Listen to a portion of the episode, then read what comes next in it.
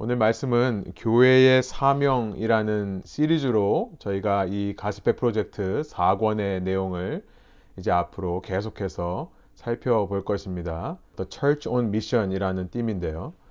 어, 사도행전을 보면서 이 땅의 교회가 어떻게 주님의 그 사명을 감당해 왔는가를 살펴보는 것입니다. 오늘은 첫 번째 시간으로요. 이 모든 교회됨의 가장 기본이라고 할 수 있습니다. 기본이 되는 이 성령으로 인해 만들어진 교회 공동체에 대해 말씀 나누려고 합니다. 교회론, 이 에클리시얼러지라고 하는 어, 교회론에 관한 이야기가 될 텐데요. 성령께서 오셨을 때 어떤 공동체가 어떻게 형성되었는가를 살펴보는 것입니다. 사도행전 우리 2장 42절부터 47절까지의 말씀인데요. 이 시간 여러분 뮤트를 켜시고 언뮤트 하시고 함께 읽으실 수 있는 분들은 함께 동참해 주시기 원합니다. 우리 42절부터 47절까지 읽겠는데요. 제가 먼저 42절 읽고 여러분들이 43절 홀수절들을 읽어 주시면 좋겠습니다. 제가 먼저 42절 읽습니다. 그들이 사도의 가르침을 받아 서로 교제하고 떡을 떼며 오로지 기도하기를 힘쓰니라.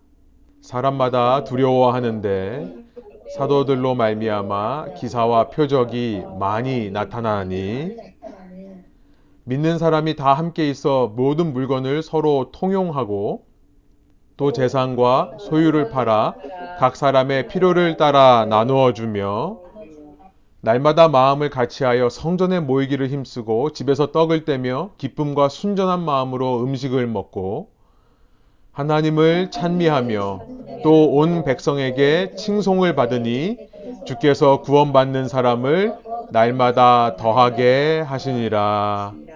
아멘. 우리 지난 시간 또 그 전 시간 2주 시간을 통해 미셔널 처치 선교적인 교회에 대해 말씀을 나누었었습니다. 어, 주님께서는 그 제자들을 선교적인 교회로 세우시기 위해 두 가지 모습으로 그 마지막을 함께 하셨다는 것을 살펴봤는데요. 마태복음 28장을 통해 The Great Commission이라고 하는 지상 대명령을 주셨고 사도행전 1장 8절을 통해 The Witness Mission이라고 제가 지난 시간 제목을 붙였는데요. 증인으로서 사명을 우리에게 주셨다는 것을 살펴봤습니다. 먼저 이 Great Commission 네 가지 과목 어, 우리는 이 commission을 통해 위임받은 졸업한 공동체라는 것을 말씀드렸습니다. 오직 주님으로부터 오는 위로, 이 은혜를 사모하는 것입니다. 그 은혜를 붙들면서 고난을 통과한 상급을 바라보는 그런 자들, 또 보냄을 받은 자로서 가서 제자 삼으라라고 하는 사명에 충실한 공동체, 그러면서 그 사명을 감당하며 그 어느 때보다 우리와 함께 하시는 주님의 친밀한 동행을 체험하는 공동체가 선교적인 교회다. 또 지난 시간에는 이 선교적인 교회는 성령 세례를 받아 예수님의 1차적인 증인이 된 사람들이다라는 것을 말씀 나눴죠. 마루투스. 예루살렘과 온 유대와 사마리아와 땅 끝에서 진행 중인 법정에 우리는 출석하여 1차적인 증인으로서 주님의 왕 되심을 증언하는 자들이 되어야 된다는 것을 지난 시간에 살펴봤습니다. 여러분 지난 2주 동안의 설교 내용이자 이것은 레분 교회의 핵심 가치라고 할 수 있겠습니다. 혹시 못 들으셨거나 혹은 금세 잊으신 분들이 있으시다면 앞으로 계속 이 말씀을 들어보시면서 마음에 새기시기를 원합니다. 그래서 우리가 함께 마음을 모아 포기하지 않고 이 방향과 가치로 한 걸음 한 걸음 나아가는 그런 선교적인 공동체 되기를 소원합니다. 그런데 이런 선교적인 공동체가 되어 실제로 이 땅에서 제자로서 증인으로서 영향력을 흘려보내기 위해서는 제자들은 약속하신 성령님을 기다려야만 했습니다. 말하자면 이전까지는 교육 과정에 불과한 겁니다. 이건 이런 거다라는 것을 배우는 시간이었습니다. 졸업하기 위한 필수 과목들을 이수하는 것이고요. 성령을 통해 1차 증인이 되어 우리가 법정에 나아가 그 법정에 출석하여 증언해야 된다는 사실을 지식적으로, 이론적으로 우리가 배운 겁니다. 그런데 여러분 어떠십니까? 그렇게 이론적으로, 지식적으로만 알아서 그런 능력이 나오십니까? 지난주에 제 이야기를 하는 겁니다. 말씀을 정해놓고 상당히 부담스러운 한 주를 살았습니다. 과연 나는 가정에서, 사회에서 주님의 법정에 나아가 증인으로 살고 있는가? 그렇게 살았는가? 솔직히 제가 말씀을 준비하며 제 삶을 돌아보니까요, 실패한 것들이 보입니다. 누군가가 저의 그런 모습들을 전화기로 찍어서 공개한다면 부끄러울 모습들. 특별히 지난 한 주간 동안에 이 사회에 나가서 일을 하며 무시받고 차별당하는 일이 있었는데요. 그때 왜 내가 참지 못했을까라고 하는 모습이 말씀을 준비하며 참 후회가 됩니다. 무엇이 문제일까요?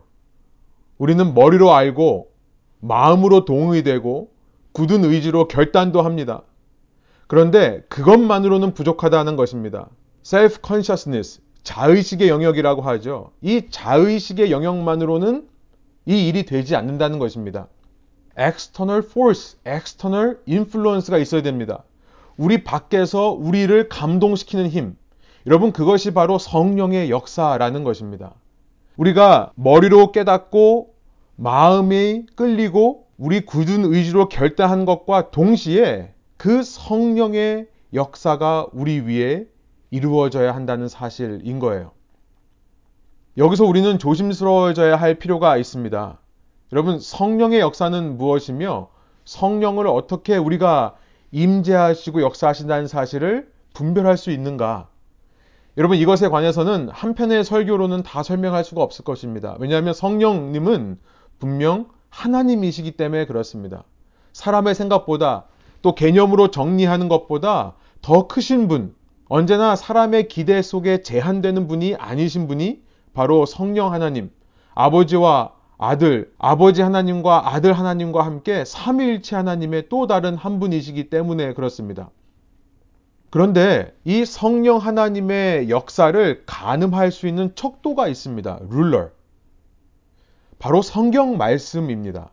예수님께서 이 성령님을 소개하시면서 가장 먼저 사용하신 표현, 그리고 가장 자주 사용하신 표현은 그가 진리의 영이시다라는 것입니다. The Spirit of Truth. 이 성령과 말씀은 항상 함께 가신다는 거죠. 이 둘이 어긋나는 경우가 없습니다.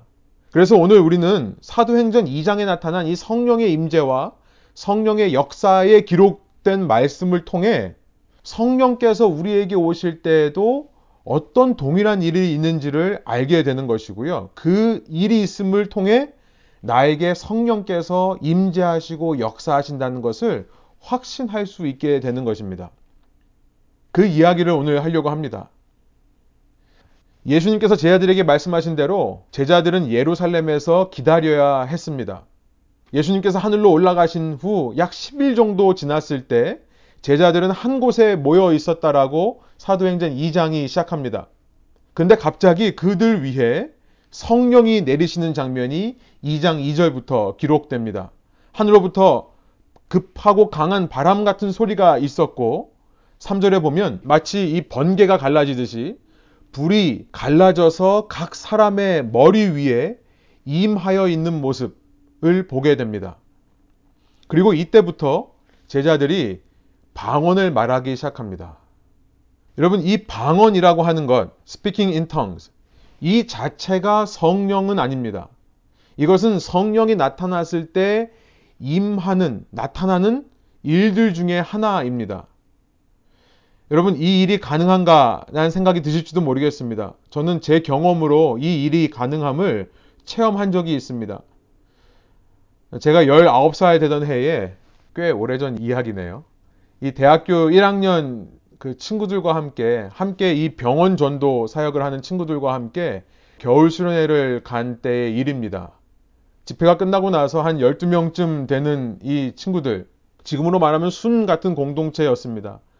근데 우리는 그냥 자기가 싫어서 함께 그 집회 장소 위에 있는 다락방에 모여서 이야기를 하기 시작했습니다. 한 사람씩 이야기를 하면서 솔직한 자신들의 문제들을 고백하기 시작했습니다. 자신들의 어려운 상황들, 그전에는 몰랐던 친구들의 아픔과 이 죄들에 대한 고백을 듣게 되었고요. 서로가 같이 기도하기 시작했을 때였습니다. 정말 갑자기 일순간에 그 자리에 있는 모든 사람이 다 방언을 받고 기도하기 시작했습니다. 방언으로 기도하기 시작했어요. 저는 이 어렸을 때부터 이 방언에 대해서 별로 안 좋은 인상이 있었던 터라 방언을 기대하지도 않았던 때였습니다. 그런데 제가 무슨 말을 하려고만 하면 제 입에서 알아듣지도 못하는 말이 나오는 그런 신비한 체험을 한 적이 있었습니다. 그날 저희들은요, 그곳에서 밤을 새서 기도했습니다. 정말 잠깐 기도한 것 같은데 눈 뜨니까 아침이었고요. 그 겨울, 한 겨울이었는데요. 그 방 벽에는 지금도 선명하게 기억이 납니다. 기도하는 뜨거운 열기로 인해 물방울들이 맺혀 있을 정도로 그렇게 뜨겁게 기도했던 기억이 납니다. 여러분, 성령 하나님의 역사는 참으로 신비합니다. 저는 사실 이전까지 이 사복음서에 기록된 예수님이 보여주신 신비한 일들은 솔직히 말씀드리면 잘 와닿지는 않습니다. 물 위를 걸으셨다든지 빵 다섯 개와 물고기 말린 것 두 개로 5천 명이 남자만 5천 명이 넘는 사람들을 먹이셨다든지 죽은 자를 살리셨다든지 그런데 이 사도행전 2장의 기록부터는 너무나 와 닿는 것입니다. 이 제자들에게 동일하게 역사하셨던 성령께서 저희에게도 동일하게 역사하실 수 있음을 체험하고 믿기 때문입니다. 여러분, 그런데 그 방언 체험으로 인해 제 삶이 변했는가를 돌아보면 전혀 그렇지 않다는 것을 말씀드릴 수 있습니다. 그때 이후로 180도 다른 삶을 살았는가? 그렇지 않습니다. 앞서 제가 말씀을 시작하며 지난 한 주간에도 제 속에는 부족한 모습이 있다라고 말씀드리지 않았습니까? 물론 그 방언 사건은 제 속에 하나님이 살아계신 것과 성경께서 제 속에 살아계시다고 한다는 어떤 확신을 주는 계기는 되었지만 참된 성숙과 변화는 방언 체험으로 가능하지 않았습니다. 그렇게 귀에 들리고 눈에 보이는 신비한 현상으로 우리의 성숙과 변화가 이루어지는 것이 아닙니다. 오직 지금까지 신앙생활 하면서 삶을 돌아보니까 저에게 조금이나마 변화가 있었다면 그것은 말씀을 통한 변화였습니다. 그는 진리의 영이시기 때문에 말씀으로 우리를 깨우쳐 주시고 우리를 변화시켜 가시는 겁니다. 아직까지 스트럭을 합니다. 완전히 달라진 모습으로 살지는 못합니다만 말씀 안에서 조금씩 달라질 수 있었다는 것을 고백할 수 있습니다. 우리는 사도행전 2장을 읽으면서 성령의 임재의 증거가 뭐냐? 이것을 너무나 쉽게 방언으로만 어, 이야기를 하고 그 방언에 초점을 맞추는데요. 여러분 저는 이 방언이라는 것은 단지 그 오순절에 예루살렘에 모인 사람들의 관심을 끄는 역할 뿐이었다라고 저는 생각합니다. 말씀을 잘 읽어보면 그렇습니다. 방언을 하는 것 보고 그것을 듣고 사람들이 예수님을 믿게 된 것 아닙니다. 오히려 방언을 하는 사람 보면서 술 취했다라고 말하는 것이 사람의 마음인 것입니다. 이것은 단지 attention getter, 사람들의 관심을 끌고 주의를 환기시키는 역할 뿐이었다는 것입니다. 사랑하는 여러분, 성령께서 제자들에게 임하셨다라고 하는 놀라운 증거는 여러 나라 말로 방언을 한 이 2절부터 4절의 사건에 있다고 저는 생각하지 않습니다. 저는 오히려 성령께서 임재하셨다는 놀라운 증거를 이 2장 14절부터 41절까지의 긴 베드로의 설교 말씀 안에서 발견하게 됩니다. 성경에 기록된 예수님 제자의 첫 설교입니다. 우리가 캐리그마라고 부르는 것입니다. 그 설교는 놀랍게도 좌총우돌이며 성질만 급했던 몇 주 전에 나왔습니다만 정말 슬랩스틱 코미디의 장인이라고 할 수 있는 베드로의 입에서 이 설교가 나왔다는 사실. 여러분 이것보다 더 강력한 성령 임재의 증거가 어디 있겠습니까? 방언보다 더 놀라운 것은 그의 입에서 성경의 말씀들이 인용된다는 사실입니다. 주님께서 살아계실 때 말씀했던 그 말씀들을 그대로 자신의 입으로 반복하는 겁니다.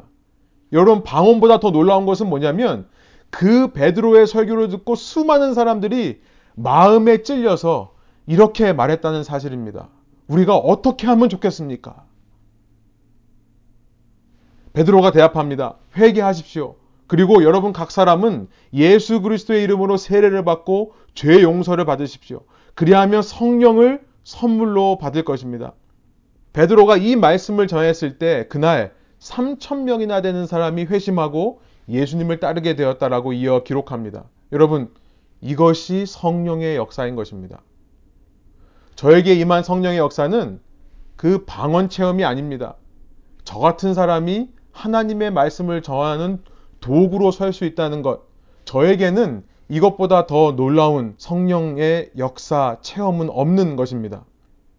여러분, 성령의 역사를 가만 보면 성령의 역사에는 구체적인 증거가 있다는 것을 말씀드리고 싶은 겁니다. 증거가 있습니다. 내 안에 성령께서 임재하시고 역사하신다면 나를 통해 드러나는 증거들이 있다는 것입니다. 주님께서 이렇게 말씀하신 적이 있어요. 누가복음 6장 43절부터 44절인데요. 세 번역입니다. 좋은 나무가 나쁜 열매를 맺지 않고 또 나쁜 나무가 좋은 열매를 맺지 않는다. 나무는 각각 그 열매를 보면 안다. 가시나무에서 무화과를 거두어들이지 못하고 가시덤불에서 포도를 따지 못한다. 이 베드로의 설교에 이어지는 42절의 말씀, 우리가 오늘 본문으로 읽은 말씀인데요. 바로 이 42절에 보면 이렇게 성령께서 임재하시고 역사하실 때 어떤 증거들이 나타나는지 네 가지의 증거가 담겨져 있습니다. 그리고 여러분 이 네 가지의 증거로부터 교회가 탄생했다는 것을 기억하시기 원합니다. 우리 이 시간에 하나씩 한번 살펴보기를 원하는데요. 네 가지는 가르침을 받는 것, 42절이죠, 처음에. 그 다음에 교제하는 것, 떡을 떼는 것, 그리고 기도하는 것, 이 네 가지입니다. 첫 번째, 우리가 방금 이 베드로의 설교하는 모습에서 살펴본 가르침, 하나님의 말씀을 전하고 가르치고 그것을 이해하게 되는 이 말씀의 사역이야말로 성령님의 우리와 함께 하시는 강력한 증거가 됩니다. 이것을 디다케라고 하는데요. 이것은 성령의 역사와 임재의 foundation이 되는 것으로 말씀을 통해 위로받고 도전받는 것을 말씀합니다. 이 42절을 보면 그들이 사도의 가르침을 받았다라고 번역하고 있는데요. 마치 이 사도의 가르침이 주어인 것처럼 보입니다. 이것이 주된 어떤 영향력을 주는 source of energy, 이 에너지의 근원인 것처럼 보여요. 저는 세 번역이 좀 더 잘 번역하고 있다고 생각하는데요. 세 번역은 이렇게 번역하고 있습니다. 그들은 사도들의 가르침에 몰두하였다라는 겁니다. 성령 임재와 역사의 첫 번째 증거인 이 디다케 가르침이라고 하는 것은요. 이 사도들이 잘 가르치는 데 있지 않습니다. 사도들의 역량과 능력에 달려 있는 것이 아닙니다. 이것은 그 말씀을 듣는 사람들의 자세와 관련이 있다는 것을 알게 되는 것이죠. 이 원어로 몰두했다, 영어로 devoted themselves to라고 번역한 이 말은요, 프로스카르테레로라는 말인데요. 이것은 무언가에 갖다 붙이다 라는 말입니다. 곧 모여든 사람들이 사도들의 가르침에 자기 자신을 갖다 붙였다라는 의미입니다. 어떤 말씀이 선포되는가가 물론 중요합니다만 여러분 성령의 역사는요. 그 말씀을 들은 사람들의 반응에 있습니다. 베드로 같은 사람이 설교합니다. 정말 부족한 사람을 통해 하나님의 말씀이 전해집니다. 그런데 성령께서 그 말씀을 듣고 우리 마음속에 찔림을 주시는 겁니다. 그래서 그 말씀의 권위 앞에 납작 엎드리게 하는 거예요. 그 말씀을 경외하는 마음, 두려워하는 마음을 생기게 하시는 겁니다. 여러분, 그때 능력이 나타나는 것입니다. 43절이에요. 사람마다 두려워하는데 사도들로 말미암아 기사와 표적이 많이 나타나니 마찬가지로 사도들의 능력이 아닙니다. 그 사도들을 통해 주신 말씀을 귀하게 여기고 두려워할 줄 아는 사람들의 삶에 기사와 표적이 많이 나타나는 것입니다. 단순히 지식 추구를 하는 것이 아닙니다. 들은 말씀과 내 삶 사이에 차이가 있음에 불편한 마음이 드는 것.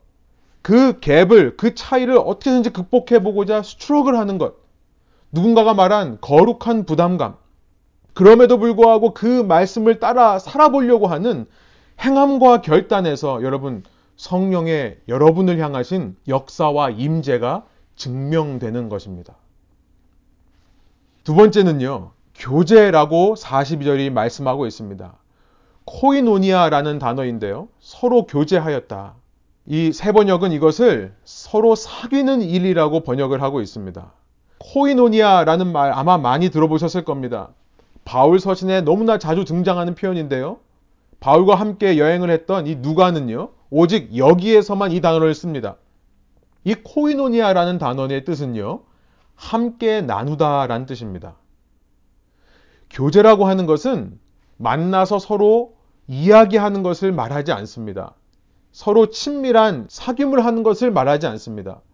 교회 다니는 사람들이 교제한다라는 말을 쓸 때에는 서로 사귄다라는 말을 쓸 때에는 예배 끝나고 떡 먹고 커피 마시면서 이야기 나누는 것을 말하는 것이 아니라 나누는 것을 말하는 겁니다. 함께 나누는 것. 기독교인들은 교제한다라는 말은요. 기독교인들은 자신의 소유를 다른 사람과 나누더라라는 의미입니다. 이 42절에 교제에 대해서 44절과 45절이 좀 더 자세하고 명확하게 우리에게 알려주십니다. 믿는 사람이 다 함께 있어 모든 물건을 서로 통용하고 또 재산과 소유를 팔아 각 사람의 필요를 따라 나누어 주며 이 42절이 명제, thesis statement이라면 43절부터 44, 45, 46, 47절은요. 그 네 가지 요소를 좀 더 자세하게 설명해 주시는 겁니다. 여러분, 이 나눔, 현대의 교회는 헌금이라는 제도로 많은 부분 대체했습니다. 11조가 나눔이 될 수 있습니다. 그러나 이것이 전부가 아닙니다. 내가 시간을 내서 누군가를 만나주는 것, 이것이 코이노니아입니다. 내가 음식이나 반찬을 가지고 누군가의 집에 가서 함께 나누는 것, 그것이 코이노니아입니다. 생활이 어려운 형제자매가 있을 때 내 소유를 나누어 주는 것, 구제사역이 있을 때 헌신하고 후원하는 것, 이것이 코이노니아인 겁니다.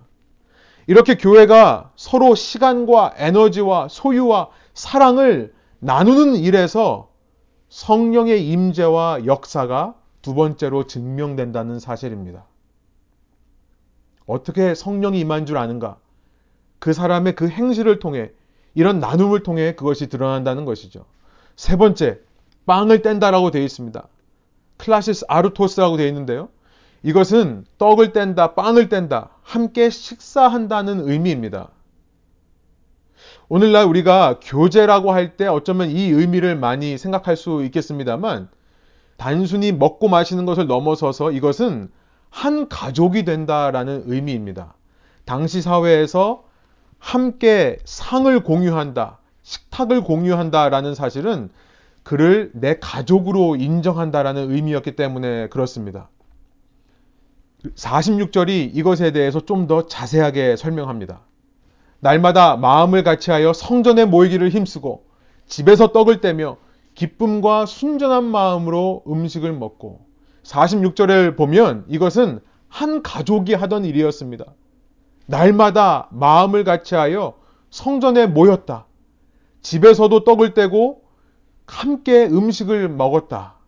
여러분, 우리는 이것을 자꾸 성찬 예식으로만 이해하려고 하는데요. 성찬 예식이 되기 전에 기본적인 의미는 뭐냐면 교인들이 서로를 가족으로 여겼다라는 뜻입니다. 주의 만찬, 성만찬이라는 것은 그런 가족의 식사를 주님께서 아예 제도화 시킨 것일 뿐이죠. 성령의 임재와 역사가 드러나는 순간은 믿는 사람들이 서로 정확한 거리를 두고 서로 예의만을 철저하게 지키는 그런 관계를 통해 증명되지 않습니다. 서로를 가족으로 여기고 서로 불편한 것이 있어도 서로 모자란 것이 있어도 참고 이해하고 용납해주며 사랑함을 통해 성령의 임재와 역사가 드러난다는 사실을 알게 되는 것입니다. 네 번째는요, 기도라고 말씀하고 있습니다. 기도, 프로시케라고 하는 건데요. 마지막 네 번째가 오로지 기도하기를 힘쓰니라. 유대인에게 있어서 기도란 개인 기도 시간을 말하는 것만이 아닙니다. 그들은 성전에 올라 기도했습니다. 매일같이 이 3장 1절에 보면 나와 있는데요. 기도하러 성전에 오르는 것입니다.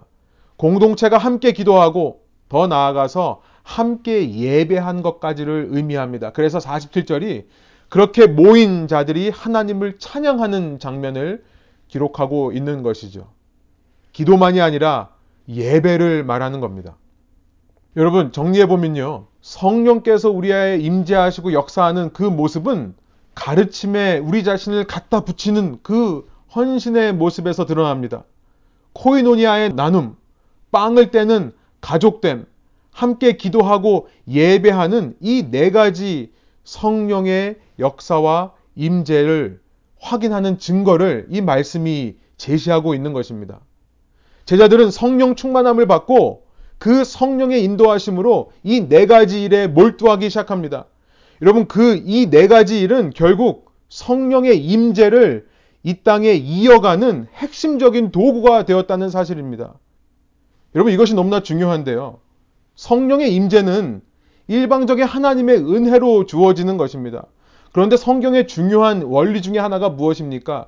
그 받은 은혜를 유지해 나가는 것이 너무나 중요하다는 것을 성경이 말씀하십니다.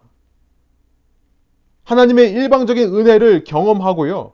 그 은혜를 이어가는 데 있어서 필요한 것들이 있다는 것을 성경은 말씀하시는 겁니다. 예를 들어 보면 출애굽의 역사, 이집트로부터 탈출한 역사가 그것이죠. 이집트로부터 구원을 받아 이스라엘이 자유케 된 것은 결코 그들이 하나님의 말씀을 순종해서가 아닙니다. 말씀이 주어지기 이전에 먼저 하나님은 구원이라고 하는 은혜를 부어주십니다. 그 은혜를 부어주시고 나서 신의 산에서 말씀을 주시는 이유는 무엇입니까? 일방적인 은혜를 받은 사람들이 그 은혜를 지켜가고 이어가기 위해서 말씀 순종이 필요하기 때문이라는 것이죠.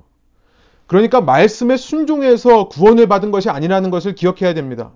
구원은 일방적인 하나님의 은혜입니다. 이것이 사도 바울이 유대인들에게 그토록 알려주기 원했던 진리입니다. 사람들이 받아낼 수 없는 것이죠. 그러나 그 받은 은혜를 사람들이 무력화시킬 수는 있다는 것입니다. 구원을 받고도 말씀에 귀 기울이지 않으면 그 은혜가 일방적인 선물이 무력해지는 것입니다. 여러분 성령의 임재라고 하는 하나님의 은혜는 일방적인 선물이지만 사람들이 그 선물을 받고도 지켜내지 못한다면 그것은 하나님 책임이 아니라 그들 책임이 된다는 것이에요. 성령의 임재와 역사를 위해 제자들은 이 네 가지를 한 것이 아닙니다. 성령의 임재를 체험하고 나서 이 네 가지를 통해 그 받은 성령의 불을 소멸하지 않고 이어나갔던 것입니다. 그리고 바로 그러한 노력, 이 네 가지를 이어가기 위한 노력에서부터 이 땅의 교회라는 것이 탄생하는 것입니다. 사랑하는 여러분, 이것이 교회론이라는 겁니다. 이 땅의 교회는 하나님의 우리를 향하신 구원의 은혜를 받아내기 위한 수단으로 생겨나는 것이 아니라요.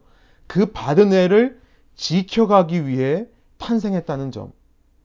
여러분, 그런데 우리는 자꾸 신자가 되어서 이 교회론이 말하는 네 가지, 이 네 가지의 모습에만 집중하면 성령 충만을 얻을 수 있을 것으로 생각할 때가 참 많이 있습니다.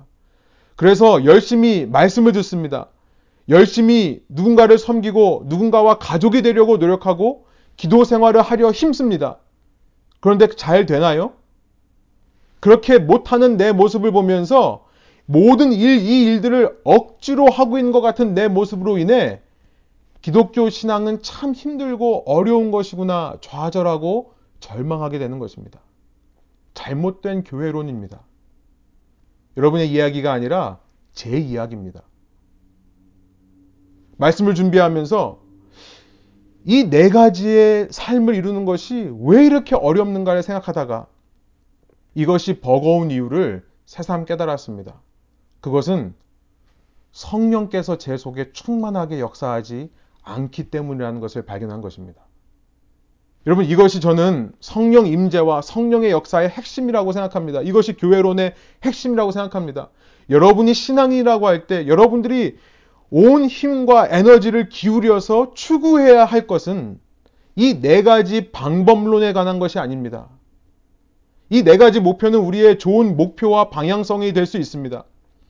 바른 방향성과 내가 어디로 가야 되는지 그 목적지를 아는 것은 너무나 중요합니다. 그러나 실제 그 방향으로 나갈 수 있는 힘은 성령께서 주셔야 되는 것이고 성령께서 임하셔야 한다는 것입니다. 어떻게 해요? 말씀드린 대로 성령은 하나님이십니다. 우리가 부리는 영이 아니에요. 우리가 우리 손에서 쏘아대는 장풍 같은 것이 아닙니다. 우리는 성령이 임하시게 할 수는 없습니다만 최소한 성령을 맞이하기 위해 최소한의 준비를 할 수 있는데요. 그 최소한의 준비에 대해 사도행전 1장이 이렇게 말씀하십니다. 이 성령의 임재를 경험하기 전에 이들이 열흘 동안 무엇을 하고 있었는가? 그들은 성령이 임하시는 그날 왜 함께 모여 있는가에 대한 단서입니다. 13절이에요. 그들은 성 안으로 들어와서 자기들이 묵고 있는 다락방으로 올라갔다. 이 사람들은 베드로와 요한과 야고보와 안드레와 빌립과 도마와 바돌로메와 마테와 알페오의 아들 야고보와 열심당원 시몬과 야고보의 아들 유다였다. 이들은 모두 여자들과 예수의 어머니 마리아와 예수의 동생들과 함께 야고보와 유다죠. 예수의 동생들과 함께 한 마음으로 기도에 힘썼다. 여러분, 성령의 세례가 가능하게 한 것. 아니, 그것은 우리가 가능하게 할 수 없습니다. 그러나 성령께서 내려오실 수 있는 최소한의 준비를 할 수 있었던 것. 성령의 은사를 기대하는 것이 아닙니다. 성령의 임재와 성령의 역사를 체험하기 위해 제자들이 한 전부는 뭐였냐면 기도였다는 것입니다. 여러분 그 기도의 내용은 무엇이었을까? 베드로가 2장에서 설교하며 우리가 그러면 어떻게 해야 좋습니까? 라고 물어보는 사람들을 향해 자신의 간증을 이야기합니다. 내가 그 기도를 하며 어떤 마음으로 기도했는가를 말씀해 주시는 것 같아요. 다시 38절로 가보면요. 2장 38절. 회개하십시오. 회개하는 기도. 그리고 여러분 각 사람은 예수 그리스도 이름으로 세례를 받고 죄 용서를 받으십시오.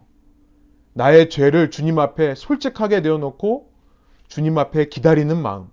그리하면 성령을 선물로 받을 것입니다. 여러분 이것이 바로 성령 체험과 성령 역사의 진리입니다. 주님을 믿고 주님을 따르는 제자가 된다는 것은 단순히 교인으로 등록하는 것을 말하지 않습니다. 주님을 주인으로 예수 그리스도를 나의 주로 고백하는 그 순간 성령께서 이미 우리에게 임재하시는 은혜를 체험합니다. 여러분 그 은혜를 받은 자로서 그 은혜를 잃지 않기 위해 그 성령의 불을 끄지 않기 위해 이 네 가지의 모습 가르침과 나눔과 서로 가족이 되는 것과 기도하는 모습이 있는 것일 뿐입니다. 여러분, 여러분의 삶에는 이 성령의 임재를 위해 얼마나 기도하고 계시는가를 묻고 싶습니다. 제 자신에게 물었던 질문입니다. 기도하며 준비된 마음이 되어 말씀을 받는 것입니다. 그 말씀이 어떤 말씀이 선포되던 간에 그 말씀에 자기 자신을 갖다 붙일 수 있는 준비가 되는 것은 기도입니다. 좋은 말씀 듣고 성령 충만해지는 것이 아닙니다. 기도를 통해 섬김에 동참하고 한 가족이 되고자 하는 마음이 생겨납니다. 여러분, 기도하지 않으면 결코 누군가를 사랑하고 품을 수 없습니다. 기도 없이 하는 모든 만남들은요, 그냥 인간적인 만남일 뿐입니다.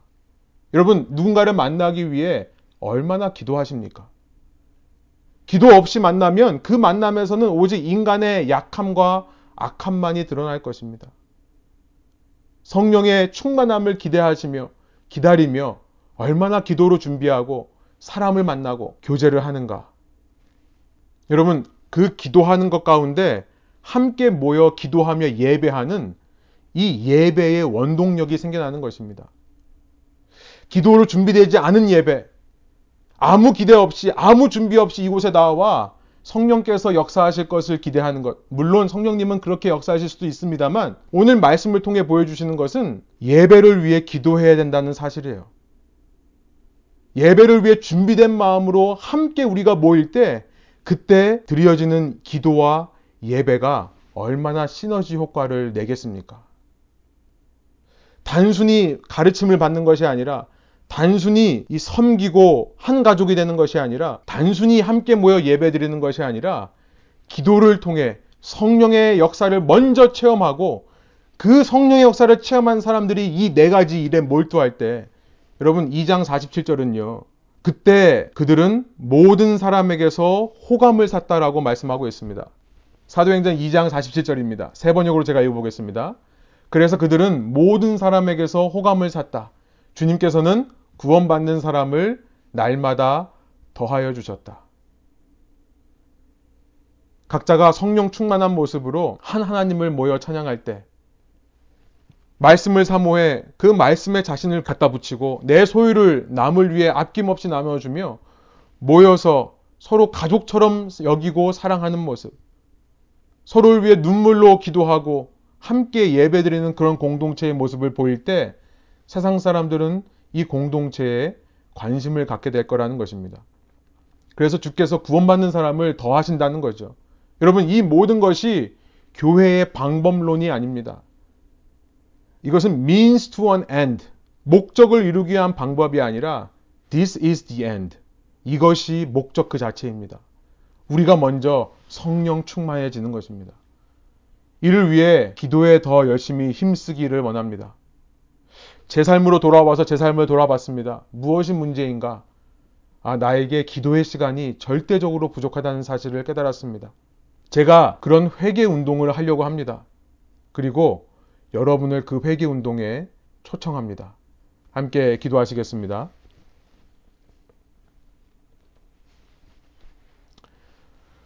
하나님 이 시간 저희가 말씀을 통해 교회를 이루기 위해 너무나 기본이 되는 성령의 임재와 역사에 대해 생각해 보았습니다. 그 성령님께서 우리에게 임하셨을 때 제자들은 가르침에 몰두하였고 자신의 삶을 헌신하였고 또 서로 물건과 소유를 나누며 서로 한 가족처럼 떡을 떼고 빵을 떼는 일에 집중하였습니다. 또 함께 모여 예배하고 주님을 찬양하는 일에 몰두하였습니다.